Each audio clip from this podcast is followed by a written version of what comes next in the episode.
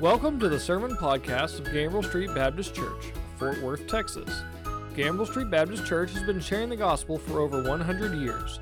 This podcast includes sermons from our traditional Sunday morning service and our contemporary services on Sunday evenings. We hope God speaks to you through this sermon.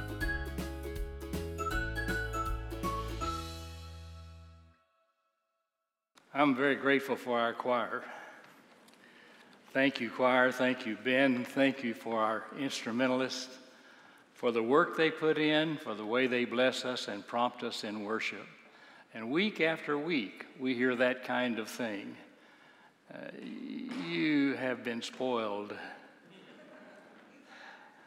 After I retired, Kay and I went to many different churches uh, we were actually looking for one we could join so that we would be away from here and out of the hair of the preacher. Uh, you could have solved that by getting a bold preacher, but you didn't do that. but we didn't find a place where we could worship effectively. We found two or three pastors that we were comfortable with we found no music that we were comfortable with. And when we came back here, of course, uh, was after you had called our dear friend uh, Jim Spivey and Beverly to be our pastor and wife. And it has been a delight to be able to be here. I do not take lightly the summons to the Propner's box to speak periodically. I'm grateful that Jim is so kind to invite me now and again, except I always dread it whenever he does because that means I've got to get ready again and that you've heard everything I've got to say at least twice. I didn't go down simply because I love to look at the choir when they are singing and Brother Ben is leading them. I do love that. But I didn't think they should be punished by having to look at the hole in my haircut and being distracted from behind while I was uh, sitting up here. I've not gotten at my age to where I enjoy climbing up and down those steps. If I had my way, we'd have a dozen different rails along here that helped you get up and down.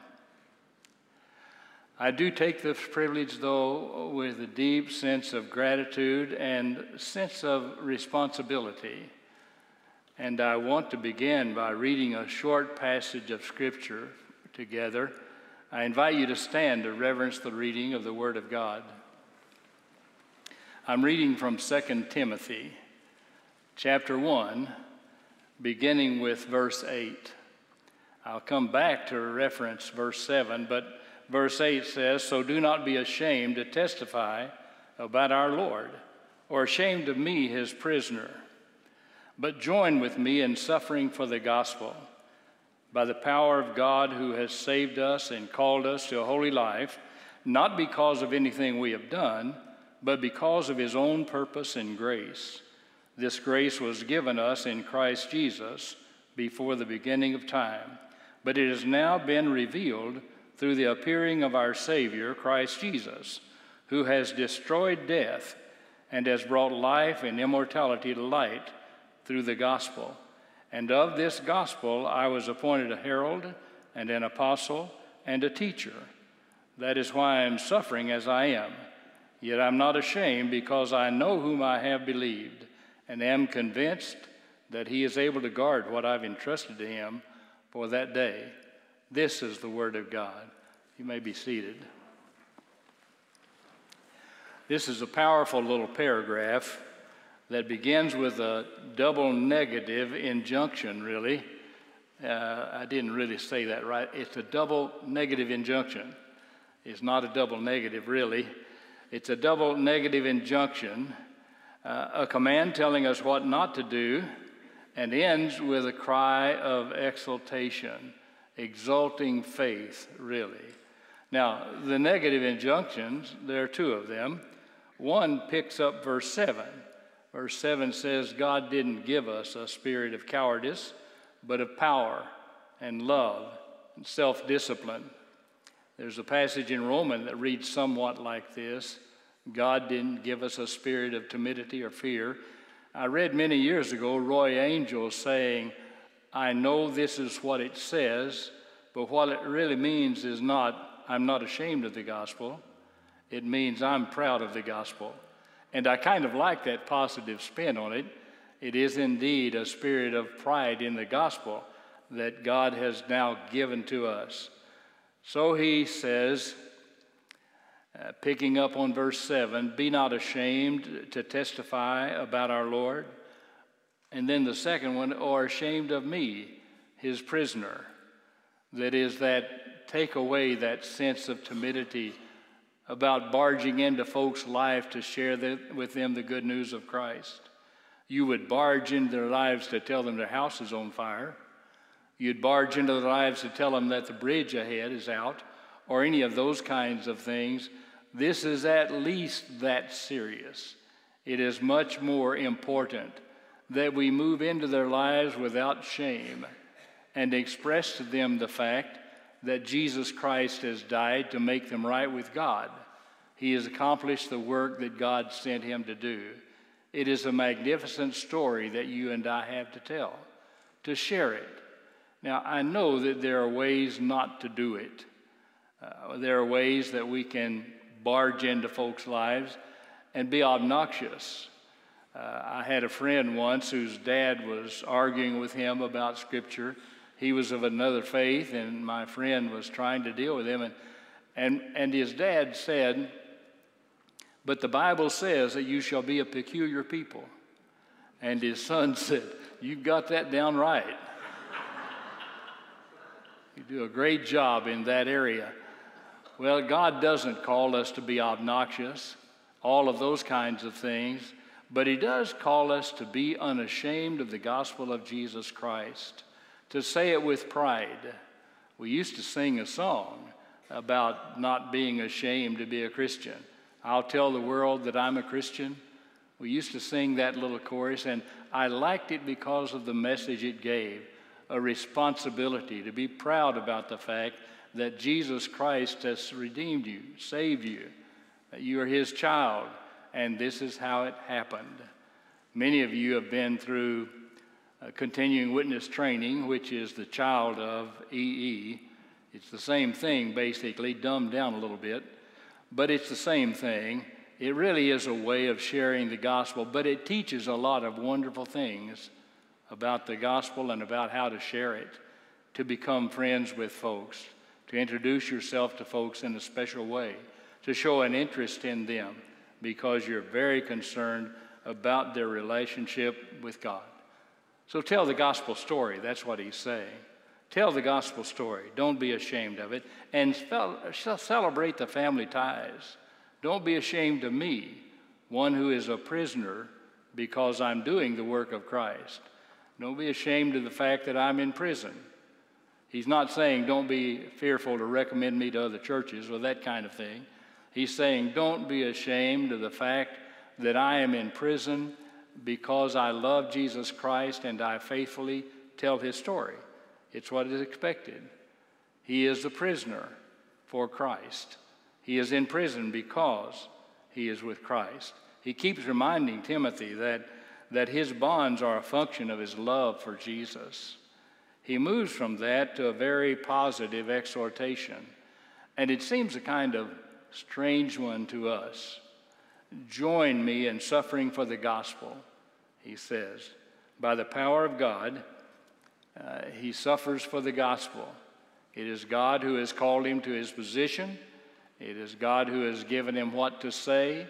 It is God who has allowed the things to occur that have occurred to him, and sometimes they've brought suffering into his life. The word God, just when he mentions God, it triggers some very special things in Paul's mind. It's one of those key words that uh, triggers him for a series of declarations God.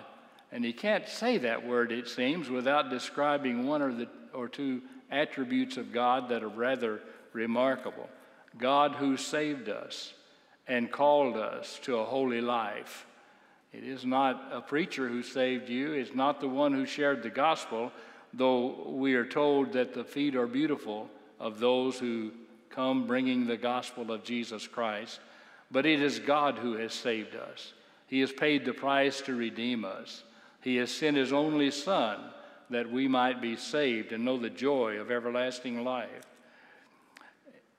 He points out this process of God saving us and calling us into this special responsibility of sharing the grace of God. He says, not because of anything we've done to merit this. That's always been a problem with the gospel. It's, it's free, it's something that's given to you. It's not that it didn't cost God anything, but it, it just causes you, causes you a response to it. You're like the workman who has put in his, his week's labor and he goes to pick up his paycheck. He doesn't beg for it, he's given it because he has earned it. But this is, this is different. This is something God has earned for you, and you get it as an act of grace. It is free. If, if we were to allow all of the, as many people are in this room that we bring in from outside, people who are not affiliated with any church, if we were to allow them in here, and we would, but if we were to say to them, Now I want you to tell me how one can be right with God, if they have not heard the gospel, they will make it a matter of merit every time. You stop the man on the street and say, uh, How do you get to be right with God? How will you get into heaven? Most of them will reply, I try to treat my neighbor the way I'd want to be treated. I try to do to others as I would have them do to me. I try to keep the commandments. I try to be nice to everybody. All kinds of things like that. Those sorts of things that we think are good behavior that God would account as okay, that's acceptable. And Jesus met a fellow who could say to, back to him, You know, I've kept all those commandments from my youth up. And Jesus didn't argue with him at all about that. He just said, Your heart's still not right. Let me tell you what you can do. And of course, it broke the man's heart because he loved his possessions more than he loved God. We would make it a matter of human merit. We would never come up with gospel on our own. That's why it's called a mystery, a mystery, a mysterion, an open secret, something unknown and unknowable apart from revelation. And though it's an open secret and could be known, it isn't known because it's not what we would come up with. You would naturally say, well, God must be offended by my behavior, but God loves me so much, yet God is just. He has to deal with my sins. God probably sent his son. You'd never come up with that. You'd never believe that God paid the price for our redemption, but he did. It is the glorious good news that it is by grace God has saved us and called us to a holy life. Uh, not because of anything we've done, but because of his purpose and grace the purpose of God. Now, I, I really can't explain the mind of God sufficiently. I can't do those things that will tell you without doubt that this is what God was thinking or this is the way it is. But I can tell you what the Bible says about it. The Bible tells us that God called us into being as an act of love, and He made us complete and perfect until we chose to sin against him. And I'm not a sinner because Adam's my great, great, great, great grandpappy. I'm a sinner because I've chosen to sin. I've rebelled against God, and that sin has, has separated me from God. This word grace becomes the trigger word that moves Paul's mind and thinking from this point forward. This grace was given in Christ before the beginning of time. That is, God had it in his mind all along. He knows everything, and in the foreknowledge of God, he knew that I would sin and that I would be helpless without his help. And so he sent a Savior. and uh, one to convict, so that I might come to know God. This grace is a remarkable kind of grace. And then he transitions to the unveiling of this grace. This grace is unveiled in Jesus Christ. This morning in our Sunday school class, uh, my teacher, Bud Smith, taught us some about this from the New Testament. We never did find Job over there, but we thought he made references that would do that. And, and we came to this point that God in Christ was reconciling himself, us to himself. God was redeeming us out of the slave market of sin. God was working in our lives because Christ's grace came into our lives. God's Holy Spirit spoke to us about our sin and convicted us and moved upon us, inviting us to change. What has Jesus done? Well, in this passage, he says Jesus has destroyed death. Is that accurate? Is that really right? Has he destroyed death? That's what the King James says. The verb is katargeo, and it has various renderings. God didn't take death away. You and I still know the experience of seeing loved ones die, of staying through that dark night in a room with someone who's ebbing away from us. I can remember going to the bank, and each week the tellers would ask me, one of them would ask me, How is your daughter? And finally, I had to say to the one who asked me that day, She's dying. She was dying. Death is still real. Death has not been taken away, it's not been destroyed. The impact of death is still real, and it leaves a hole in our hearts. But what this verb really does not say, it doesn't say he has abolished death. It says he has rendered death ineffective so that we can sing the victorious songs that our choir sang this morning. So we can give that shout that says, Hallelujah, He is alive. Christ Jesus reigns forevermore. He brought life and immortality to light when He rendered death ineffective. That beautiful passage that I somehow picture in my mind like this Paul standing at an open sepulchre and peering inside and shouting, Death, where's your sting? Grave, where's your victory? They are gone. Jesus Christ has transformed them for the Christian. He has rendered those things ineffective. Now, death still brings pain, still brings sorrow. And that's the point where we recognize, we realize that this, our loved one who was so much of our lives, and enhanced our identities in remarkable fashion is now no more going to walk with us here on earth. We're not going to enter into fellowship together down here in this life. But what we do know is that we shall all be changed. We shall be transformed. We shall be with Christ. To be absent from the body is to be present with the Lord. I attended a funeral service here for one of our members of the Hispanic congregation when Chassin was the pastor. And he said something that rang strongly to me. He spoke the sermon first in English and then in Spanish, part by part. But he talked about this person. And he said, Now don't say poor, and I don't remember his name. He said, Don't say poor him, say poor us. He's already at the party. He already knows what it is to be with Christ. He is absent from the body, but he is present with the Lord. We are assured of that and gives us that it gives us that glorious victory.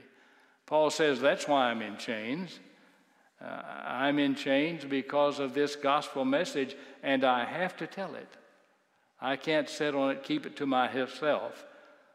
Paul felt like those, those uh, Israelites who had leprosy, who had gone to the camp after God had already disrupted it, the people who were surrounding the city, and were challenging them and were about to destroy them had kept them from getting any food to the camp.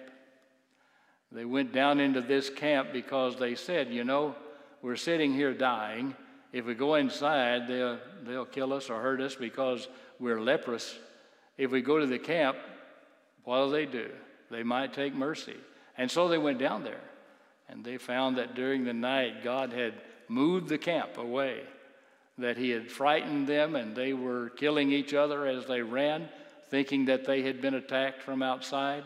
And they found that camp there full of food and all kinds of booty. And they ate until they could eat no more. And then they gathered up the things that they wanted to gather and take back because they wanted to hide them and save them for themselves. And then they sat down to rest a minute. And one of them said, You know, here we sit. We sit here, we have been blessed. God has graced us and given us food.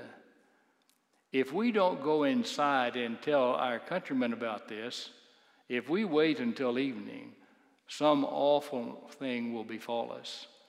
It seems to me that's such a perfect parallel of the gospel message. Sharing the good news that you have received, do we sit on that? Do we say, I'll just try to live a good life? They'll see my good life and they'll know that God must love us. They'll know that He must have sent His Son to die for it. Nobody's going to come to that. They'll see any mistake you make and they'll say, and that one claims to be a Christian. No, if we don't tell it, we deserve whatever evil befalls us. We can't, uh, this sounds like a kind of crude expression, but we can't sit on the gospel.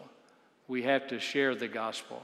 And that's what Paul is saying here. I'm in chains, but I'm not ashamed. I know whom I have believed.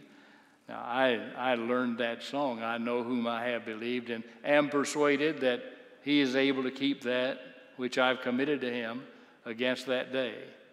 The new writers have changed it and messed it up a little bit, but not bad.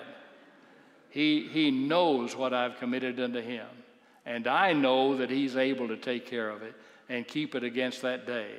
I know that my Redeemer liveth, and on the earth again shall stand. I know that I have been redeemed. I know that He is Lord, that He is in charge, and I must tell it. It is my job it is my privilege, it is my joy to tell it. You and I have to share it. So, my question to you is Have you received this Christ as Lord of your life? Have you had the courage to take a stand for Him by sharing before people the fact that you've received Him as Lord and Savior? We always do that here at this church. We invite you to come. And by your coming, you'll be saying, I'm not ashamed of Jesus. He's worthy to be Lord of my life. I want him to be my Savior, to redeem me.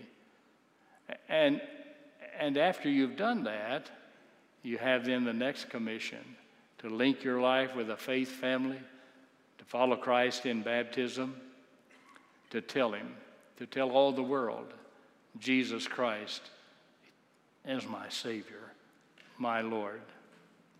The question is, if you haven't done it, will you do it today? And will you follow the leading of Christ? Perhaps He's inviting you to come and link your life with His faith family. Join with us in fellowship and worship and outreach to others, to be a part of what God would have you do here.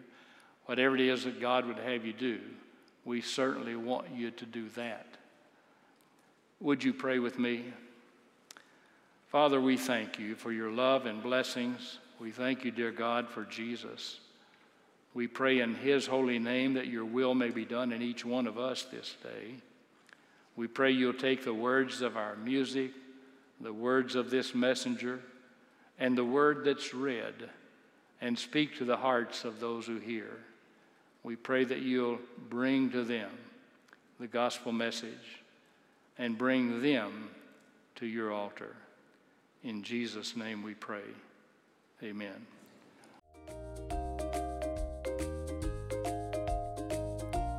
Thank you for listening to this episode of the Gambrill Street Baptist Church Sermon Podcast. If you have questions, we would love to speak with you. Please call 817 926 1785 to speak with a minister. If you live in or will be traveling to the Fort Worth area, we would love to have you visit. Gambrill Street Baptist Church has six church goals to reach the lost for Christ, to learn more about Christ, to touch the city through Christ, to train leaders to serve Christ, to embrace the world with Christ, and to build strong families in Christ. Please join us for our next episode.